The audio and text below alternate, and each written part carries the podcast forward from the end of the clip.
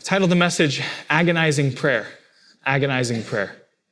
Last week's message was titled Desperate Prayer. If you're reading through the Psalms and you're just like, whoa, things are getting more and more intense, well, they are. And if you came to that conclusion in your own reading, I'm glad that you are reading the same Bible that I'm reading. And that is th- today's psalm is more painful, more difficult, more hard than last week's psalm of prayer to God. Today's psalm is one of seven, which are called penitential psalms. Penitential psalms are psalms written in times of deep repentance or deep penitence. These, this is the first of these seven. If you want to write them down, you can. It, it's Psalm 6, Psalm 32, Psalm 38, Psalm 51, Psalm 102, Psalm 130, and Psalm 143. So that's if you want a little bit of a memory aid, you got Psalm 6 and 32. 6 plus 32 equals 38. 38 is the next one. And then there's Psalm 51. And then double Psalm 51 is Psalm 102. So that's the next one. And then Psalm 130. I don't really have a memory aid for that. And then Psalm 143. Also can't help you there. But those are the seven penitential Psalms. This psalm is different from Psalm 32 and Psalm 51 in that those two psalms we know are dealing with the response, David's response to his sin with Bathsheba. But this psalm, Psalm 6, we're not sure what the context is. We're not sure what was happening exactly. We don't know what the scenario was that caused David to write it. But we do know that this is uh, to the chief musician, to the song leader, the music director for the temple with stringed instruments on an eight stringed harp. So this is kind of like a guitar. He's like, hey, you're the guitar player. I want you to write music for this poem. Turn this into a song that we can sing. Now, this psalm is an escalation from last week's psalm, Psalm 5. Times have gone from bad to worse, and so has the mood of the psalmist. His desperation has increased. His agony has reached a high point, at least higher than last week. And so we are here today in Psalm 6. This brings us to point number one. Point one agonizing repentance and comfortless rest. Agonizing repentance and comfortless rest. To the chief musician with stringed instruments on an eight stringed harp, a psalm of David. O Lord, do not rebuke me in your anger, nor chasten me in your hot displeasure. Have mercy on me, O Lord, for I am weak. O Lord, heal me, for my bones are troubled. My soul also is greatly troubled. But you, O Lord, how long? So, the structure of today's message, each main point is two points agonizing repentance, point one, and subpoint two, comfortless rest. So if you're taking notes and you want to have a really evenly outlined outline, um, point one, agonizing repentance and comfortless rest. Subpoint of point one is agonizing repentance, verses one through three. O Lord, do not rebuke me in your anger. David's opening plea is that the Lord would have mercy on himself, on David, that the Lord would not rebuke him, would not rebuke David in wrath or anger. His body and soul are in agony, and he is crying out to God for mercy. This psalm contains a greater, excuse me, a greater level of desperation and agony than what has been previously seen. Further, this psalm, being the first of the penitential psalms, contains something that the previous psalm did not. If you remember the previous psalm, it is this cry to God for relief from his enemies. This psalm contains this acknowledgement or recognition of the chastening hand of God. So, this is a difference between Psalm 5 and Psalm 6. Psalm 6, he's recognizing that this is God's hand upon him. So, in other words, the previous psalm spoke of David's cry to God for relief from his enemies, but this psalm cries for relief from the hand of God. The following things are mentioned here God's rebuke, God's anger, God's chastening, God's hot displeasure or wrath, it might say in your translation. All four of these things are referred to here rebuke, anger, chastening, and wrath. The idea that God might discipline or chasten a Christian is a difficult topic for the very reformed, the very Protestant Christian who grapples with this idea, particularly at an emotional level. For example, you might find yourself asking a question like, if Jesus paid it all, why would I ever suffer for my sin?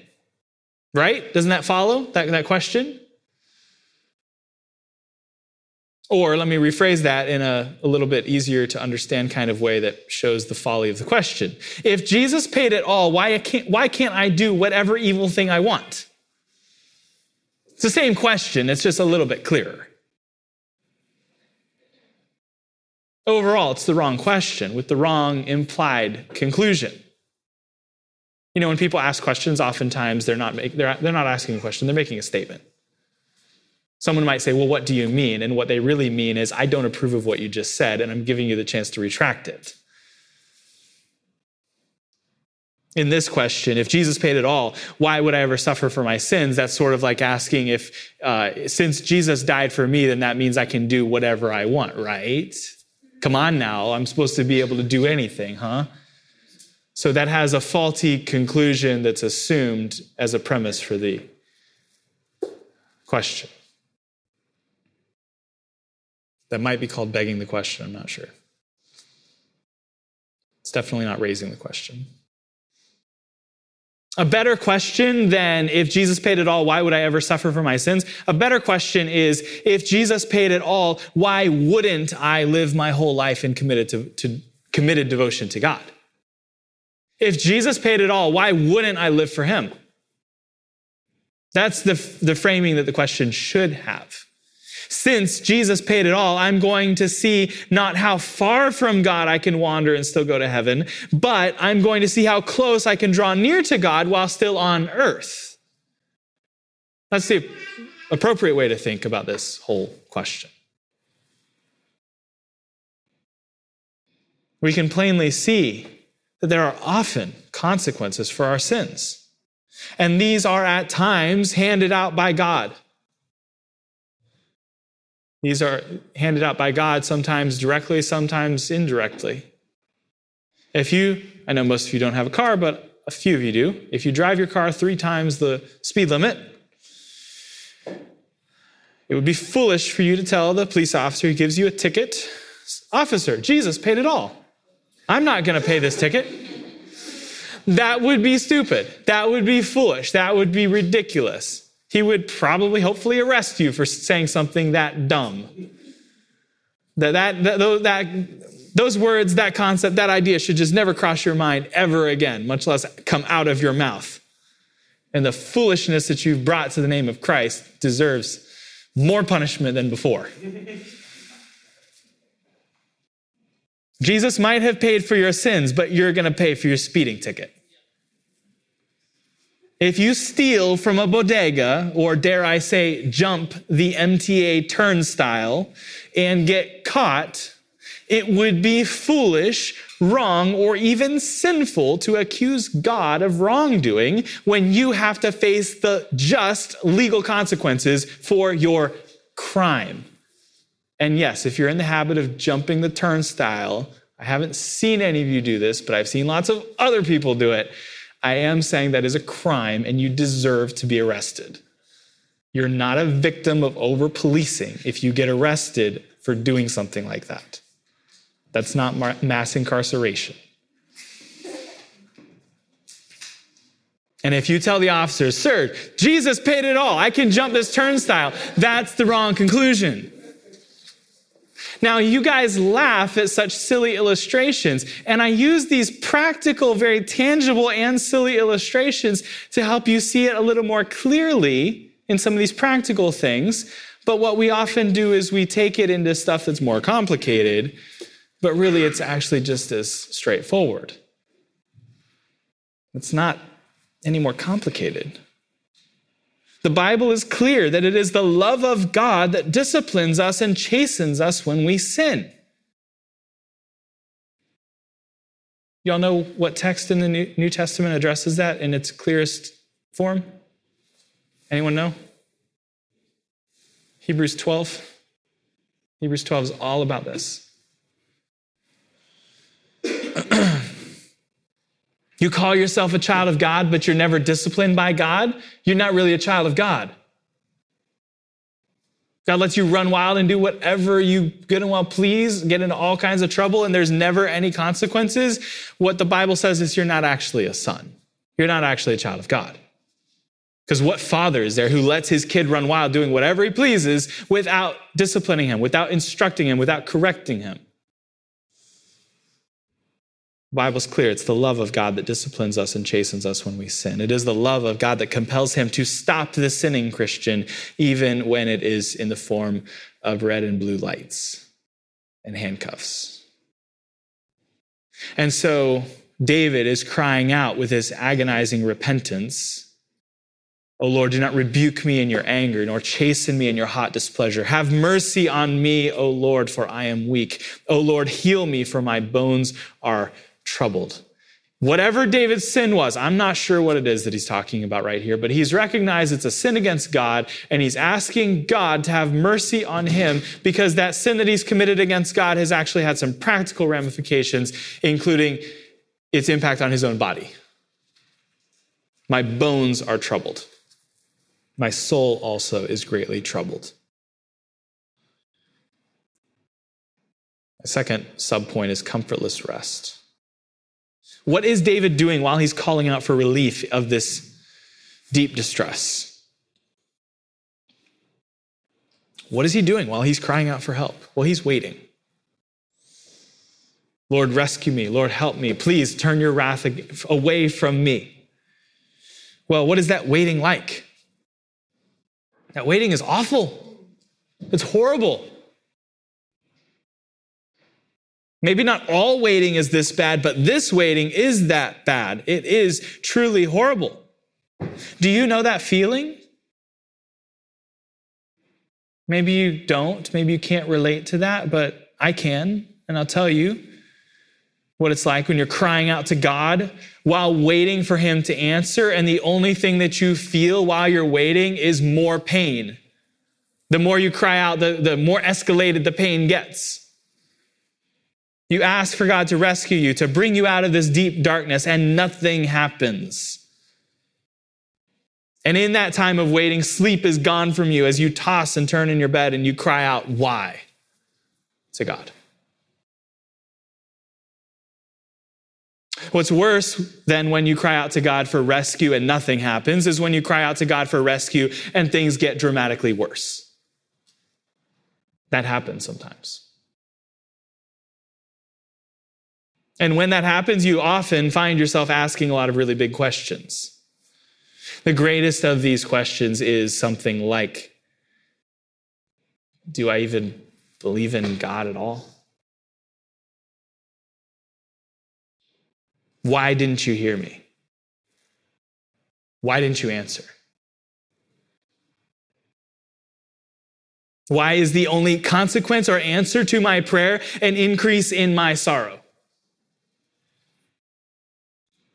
When this happens, you are shaken at the very core of your being, and your body trembles, and your soul feels utterly detached from its foundation.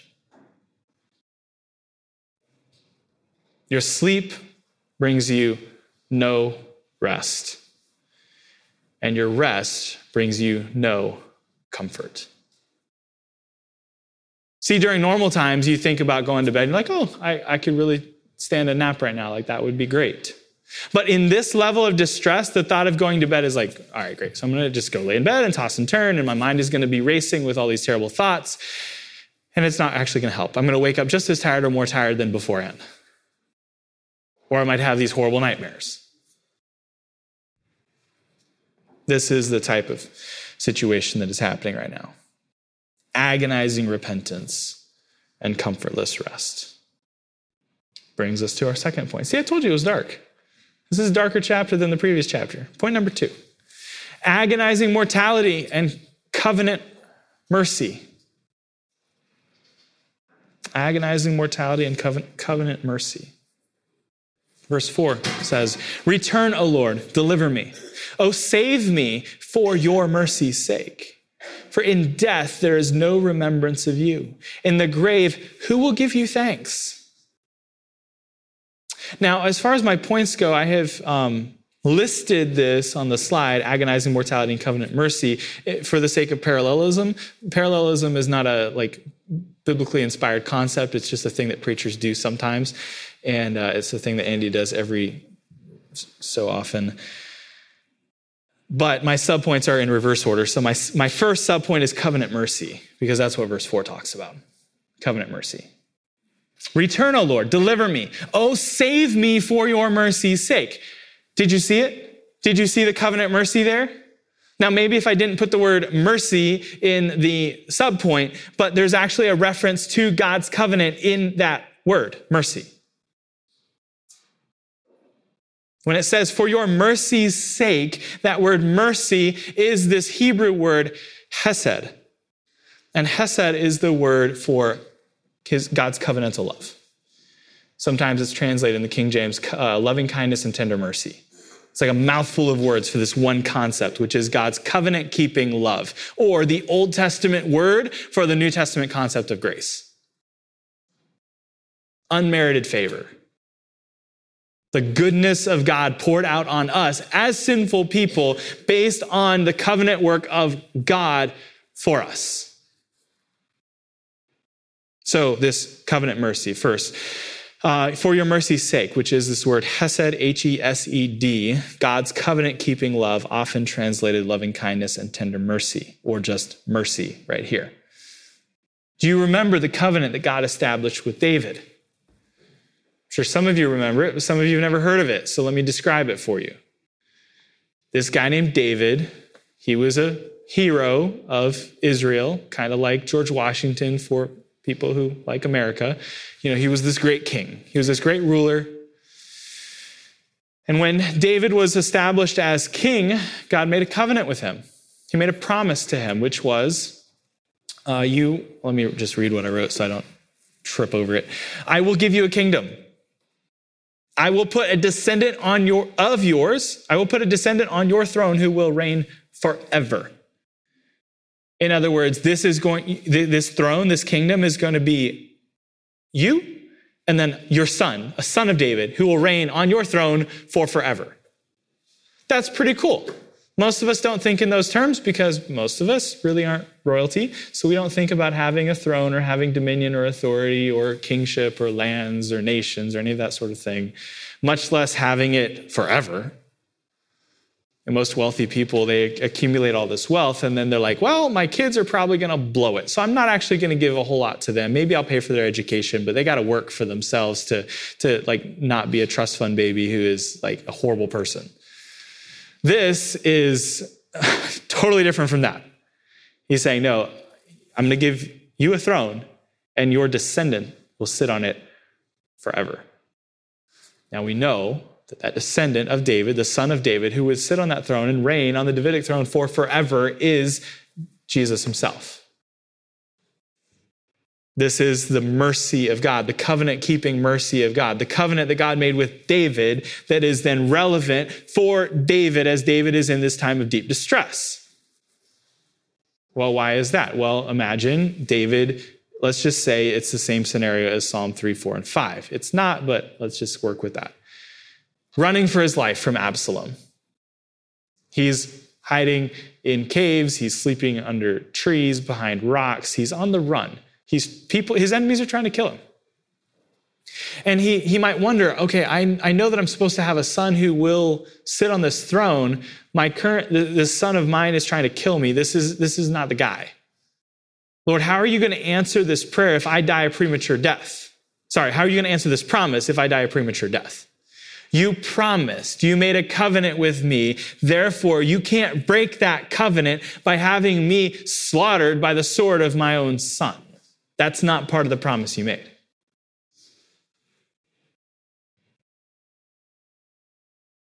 How, God, how, how are you going to answer this promise you made if I go out like this?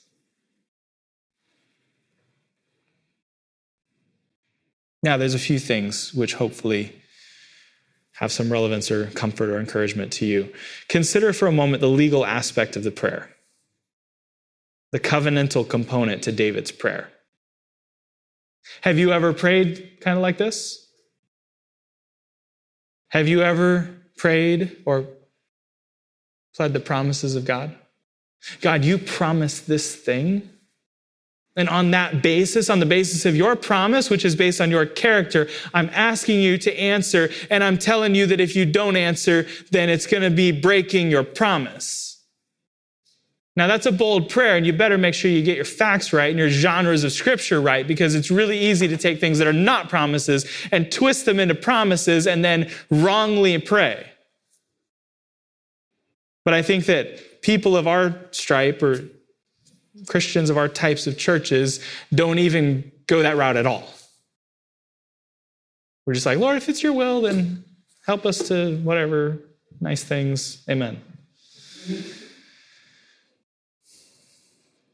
Have you ever built a case in prayer like a lawyer?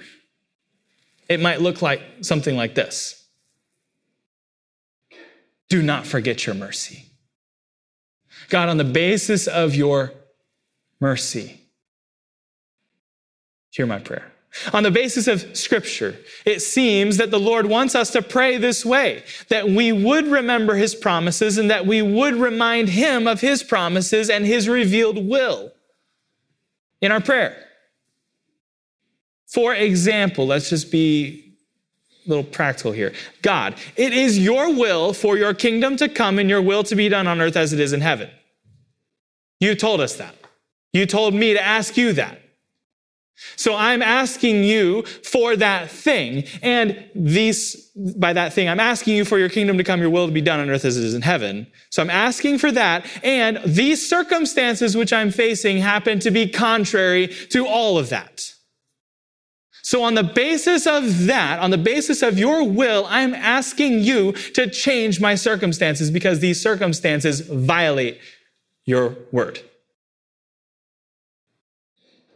I'm pleading with you. I'm pleading with you on the basis of what you told me in the Bible. I'm begging you to put a stop to these things these circumstances are contrary to your revealed will. These actions and events do violence to what you've told us in the Bible that you want for us. So I'm pleading with you to put a stop to it. I'm begging you to bring me relief from this harmful action or person who is raised up as an enemy of God to stand in opposition to what you have told us or told us to do.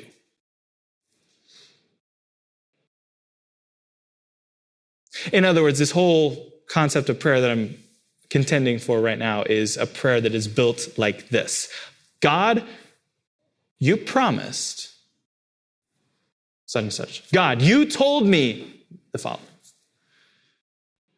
God, you promised this, and I'm bending my will to align with those very promises. So I'm begging you, on the basis of your character, please hear my prayer and rescue me. Save me for your mercy's sake. Hear me because of your covenant keeping love. I am your son. Do not give me a stone when I've asked for bread. You told me you wouldn't.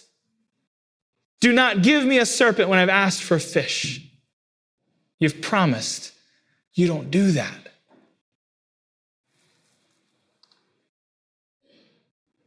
So, have you ever considered praying like that? Have you ever considered building your prayers in such a case that you're building a case like a lawyer would to say, here's the evidence, here are the facts of this situation, and here's what you've promised?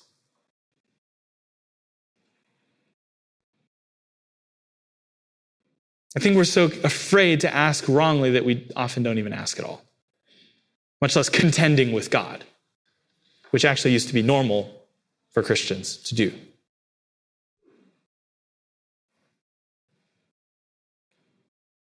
So that's subpoint one, covenant mercy. Second subpoint under point two is agonizing mortality. Agonizing mortality. Uh, verse five, let me read that. For in death there is no remembrance of you. In the grave, who will give you thanks? David has come face to face with his mortality. Again, we're not sure exactly what's going on in this, in this psalm. But when you read about the life of David in the historical books, you see lots of opportunities where he came face to face with death. Like from, you know, David and Goliath, you heard about the story, of the tall guy, and he hits him in the head, he dies, chops his head off, he dies. Atheists love that. They're like, look, it says he died after he got hit in the head, but then he died after he got beheaded. Which is it? As if this is some kind of contradiction.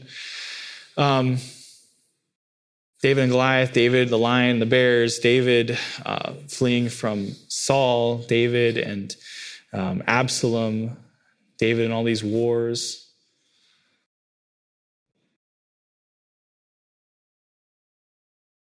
David has come face to face with his mortality.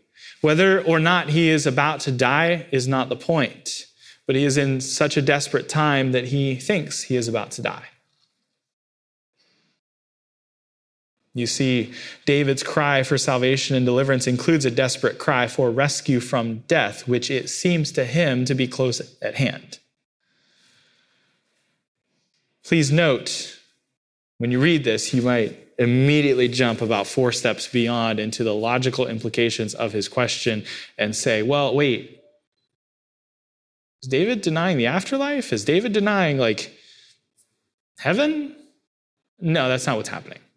This is not a treatise or an expose on the intricacies of the afterlife or heaven and hell or what will it be like when we are in the throne room of God because you know he very clearly says in death there is no remembrance of you. So you might say, "Oh, well, he's an annihilationist." No, he's not an annihilationist. He's not saying that when you die you're snuffed out like a cockroach to get stepped on. He's not saying that there is no worship of God after you die, even though it says in the grave, who will give you thanks. He's not saying there's no heaven, because we very clearly read in plenty of other places in Scripture that after we die, there is the judgment, and then the wicked are cast into hell, and the righteous go into eternal life. And then in eternal life, there's all kinds of throne room scenes described for us in the book of Revelation, where there is lots of giving thanks to God. There's lots of praise to God happening after death. That's not David's point right here. That's not what he's getting into. His point is not nearly so complicated. His point is when I die, I'm not going to be able to gather with the saints in the temple, sing praise to your name. I'm no longer going to be able to participate with the worship of Israel. I'll no longer be there serving you He's not making a theological reflection about whether or not we sing praise to God in heaven, but rather he's saying that when he dies, he will be cut off from the worship of God that takes place in the temple. He will no longer be able to participate in Israel's worship. And so, on the basis of that, he's saying, God, if I die right now, my chance to serve you is over. Now, there is a very real sense in which if you step out of this building, you get hit by a truck, what happens? Well, either you suffer in a hospital bed for a long, long, long time, or you actually die. And then let's say that you die. Well, that means your life here, your work here is over. We put your body in the ground. We put a little date where you were born and the date that you died with a little tiny hyphen in between and maybe three or four words on your gravestone. But overall, the, the, the book is over. The story of your life is done. Here lies Matt Chorley. Normally pick on Trenton, but I thought I'd go after Matt today. And so th- this life is all you've got as far as your work of serving the Lord. And if that comes to a premature end, then that opportunity to do all that you can do to serve the Lord, that's, well, that's, that's over. As the Bible says, it's appointed unto man once to die, and after that, the judgment. So, all those people that you know that you intended to witness to, you intended to invite them to church or to tell them about Jesus, well, you step out in front of a truck and you get hit. Well, now it's kind of over and it's too late to go be talking to them. That's the point.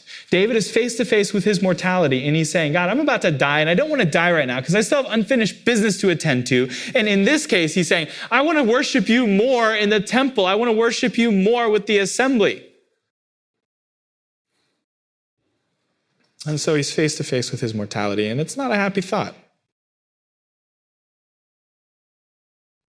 Let's keep moving. Point number three agonizing weeping and corrosive waiting. Agonizing weeping and corrosive waiting. Uh, verse six and seven I am weary with my groaning. All night I make my bed swim. I drench my couch with my tears. My eyes waste away because of grief. It grows old because of all my enemies. First, agonizing weeping. Verse 6 I am weary with my groaning. All night I make my bed swim. I drench my couch with my tears. You know the people who like ugly cry and the people who like can somehow delicately cry and it's like aesthetically pleasing? Well, this is ugly cry.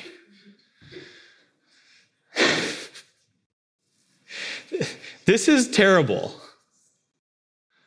This is not just like the little, like, you know, single trickle of the tear that rolls down like the baby's face, and you're just like, oh, that's so cute. I feel for him. No, this is like, like screaming, weeping, wailing, calling out, like you're, you're like coming apart at the at a molecular level. Weary from groaning, my bed swims. It's drenched. My bed is soaked. You ever cried so much that your pillowcase was wet? Like, like the whole, like not just a little tiny bit, but like you're looking for a dry spot because the whole thing was wet. It's like that, only more. The effect of this weeping and, the, and crying out to God, uh, this is the effect of weeping and crying out to God and finding no answer. And God sending no relief, no solution. I am weary with my groaning. All night I make my bed swim. I drench my couch with my tears. He's really feeling it. This is, this is way, way more escalated than last week's psalm. It'd be great right here if I had a whole bunch of illustrations and stories about like this type of sorrow. Perhaps you can think of some for yourself. Just imagine the worst thing you've ever been through and then make it a little bit more worse. That's what David's going through. After this agonizing weeping, though, we have this corrosive waiting. His eyes waste away. My eyes waste away because of my grief. It grows old because of my enemies. There's a difference between that, like you, when you need to have a good cry so that you can get it out and feel better, and that's one thing. Then there's the other where you're crying and it's not helping. You're crying and it's not getting better. You're crying and you're not finding relief. You're not finding like that, that release of whatever those like stress hormones are, whatever that kind of like come out when you cry and you're just like, oh, I feel good. I got that, got rid of that. No, this is I'm crying and crying and crying and I feel worse and worse and worse. And now I can't see anymore because I don't know, there was too much salt in my tears or something. My eyes are like being blurred and my vision is a mess. And it's kind of that situation where you're, you're just an absolute mess and somebody that knocks on your door, like, hey, it's a repairman. And you're like, no, go away. But then you realize, well, I need running water, and right now I have a, a plumbing leak in the kitchen, and I have to let him in, but I can't because like I look awful. Whatever this sorrow is that David is enduring, this sorrow is destroying him. It's eating him up from the inside out. I would ask a question Is this the same thing as bitterness? I'm not sure. But what we do know is that this extended sorrowful weeping, whatever the agony of soul is that generates such a painful response, when that is extended, it can easily lead to bitterness. That, that, that bitterness that gnaws away, it, it eats away at your insides.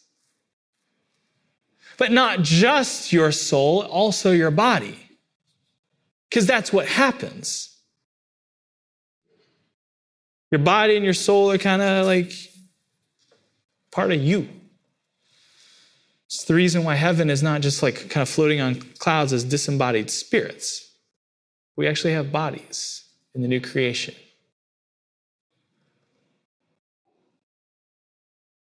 So here's a few common side effects of bitterness stress. Well, stress has a whole bunch of side effects heart disease, digestive problems, anxiety, depression, diabetes, high blood pressure, high cholesterol, poor sleep, weakened immune system, and an early death.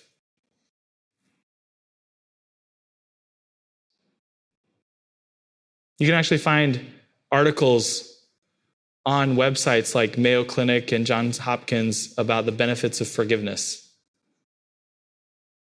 and the damage of bitterness. Like these, these really read like, like devotionals or little spiritual type, like, but not spiritual in some kind of weird mystical thing, but honestly something much more biblically sounding, even if there is no scripture references in any of either of these articles that I read. They're just like, look, bitterness will destroy you. It will wreck your body. It will destroy your health.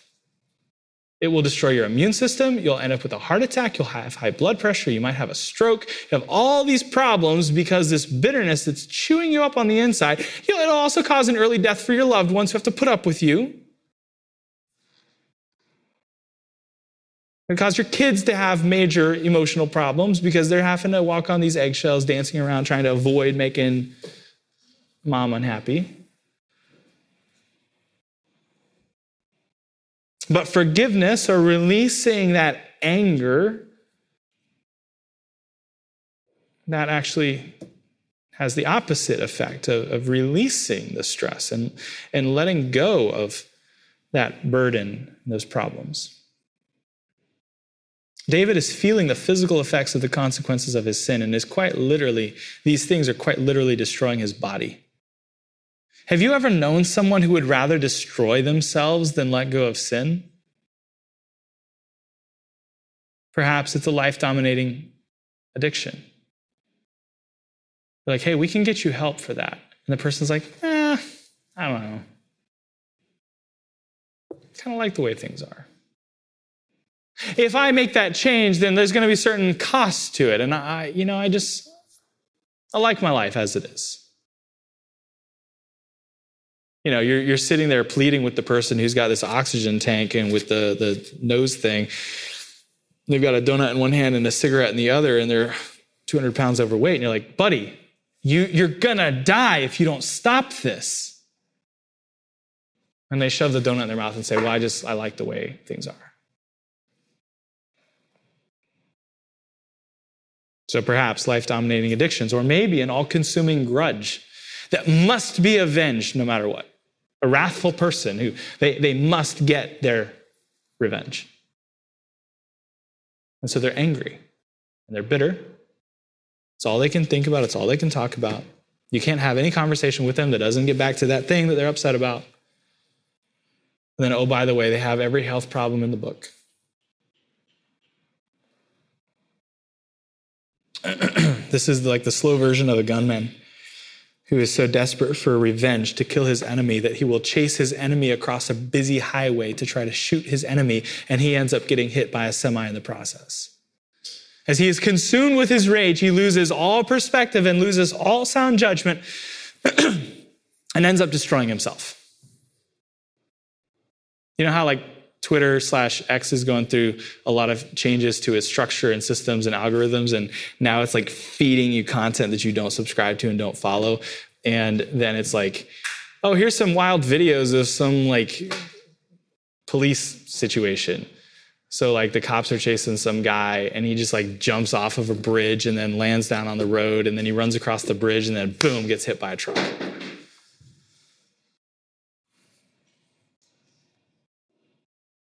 Don't, don't be that person who would rather destroy yourself than get right with God. So you have agonizing weeping and corrosive waiting. While you're in that waiting time, but not really dealing with things rightly, it's destroying you from the inside out.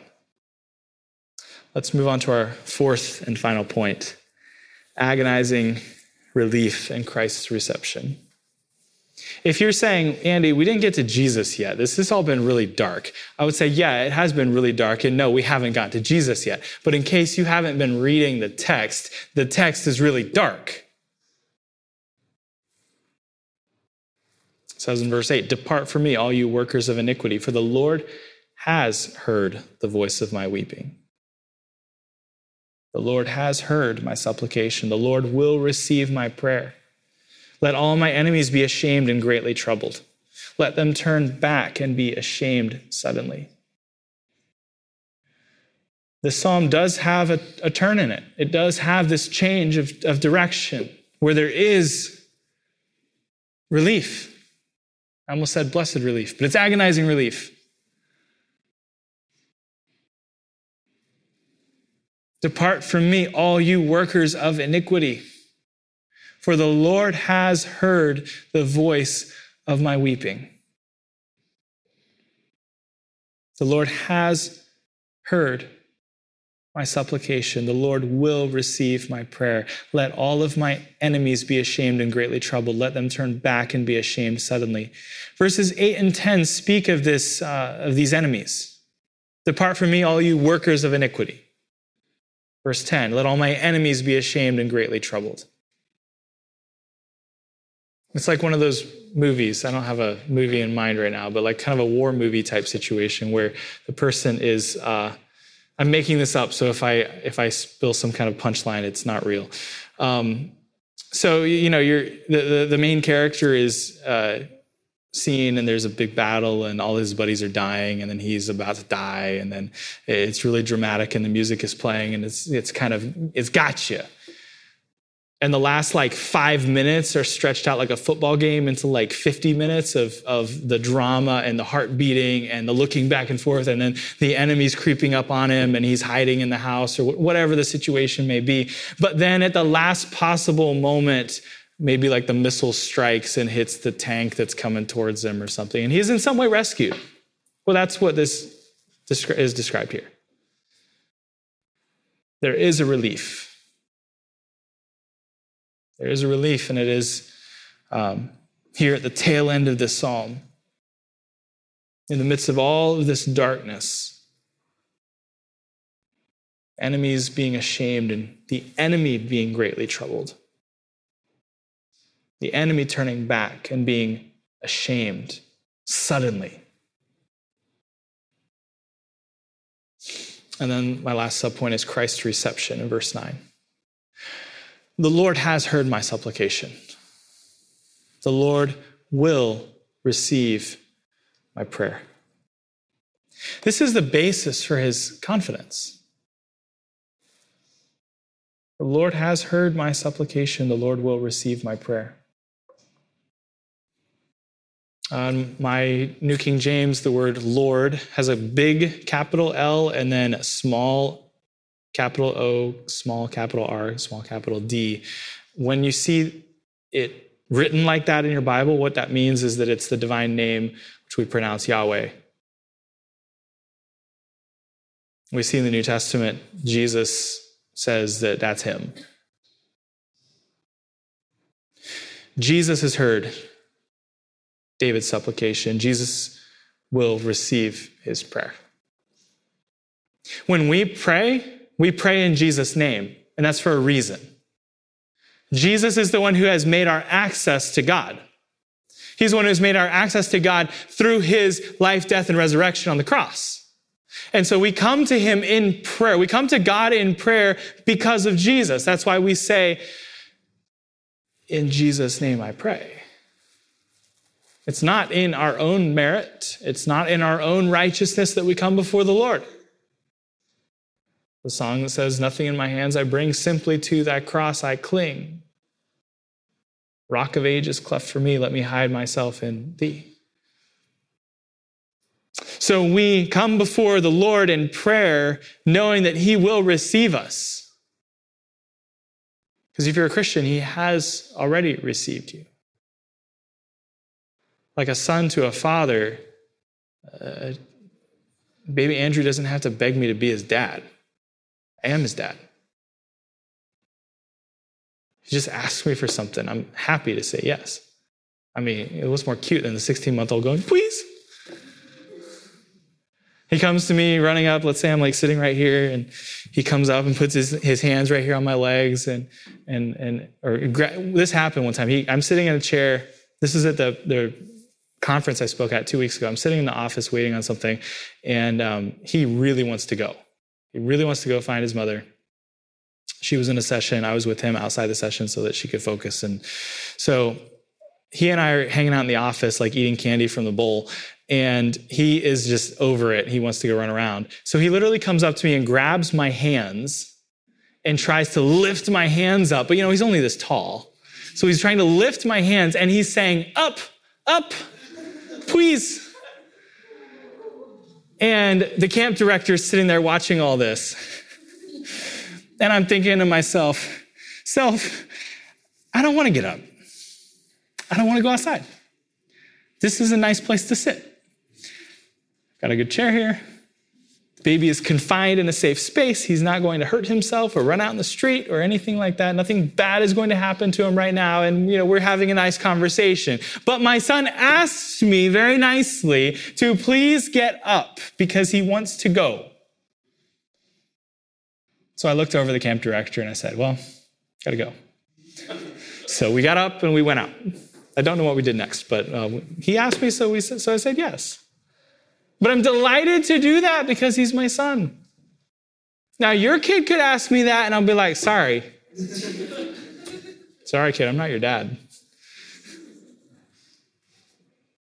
Now, I'm not um, committing the, the convoluted version of the patripassianist heresy where we're like, oh, Jesus died on the, oh, sorry, uh, the Father died on the cross. I'm not mixing this and saying that Jesus is our Father. Jesus is not our Father. God the Father is our Father. Jesus is our elder brother. Jesus is the one who dies on the cross for our sins to reconcile us to the Father in order that we could be adopted into his, well, first we got to be born again. We're born again, and then we're adopted into his family. So we become children of God the Father. We're not children of Jesus. So don't take any of this to be some kind of uh, Trinitarian heresy, which it would be if it was what I was saying. But it's not. That's beside the point. The point is, Jesus receives us. He hears our prayer. He likes to answer our prayers. And that's true whether it's David or whether it's you. If you are a Christian, the Lord has heard your prayers, and He will receive your prayers because He's received you. If you are in Christ, you've become a child of God by faith in Christ alone. Let's pray. Father, I thank you for this psalm that shows us the darkness of sin and the, the depths of this um, very, very painful time in David's life. Help us when we are in times of great sorrow and pain to find uh, comfort in knowing we are not alone and knowing that we are not the only one who's ever felt this way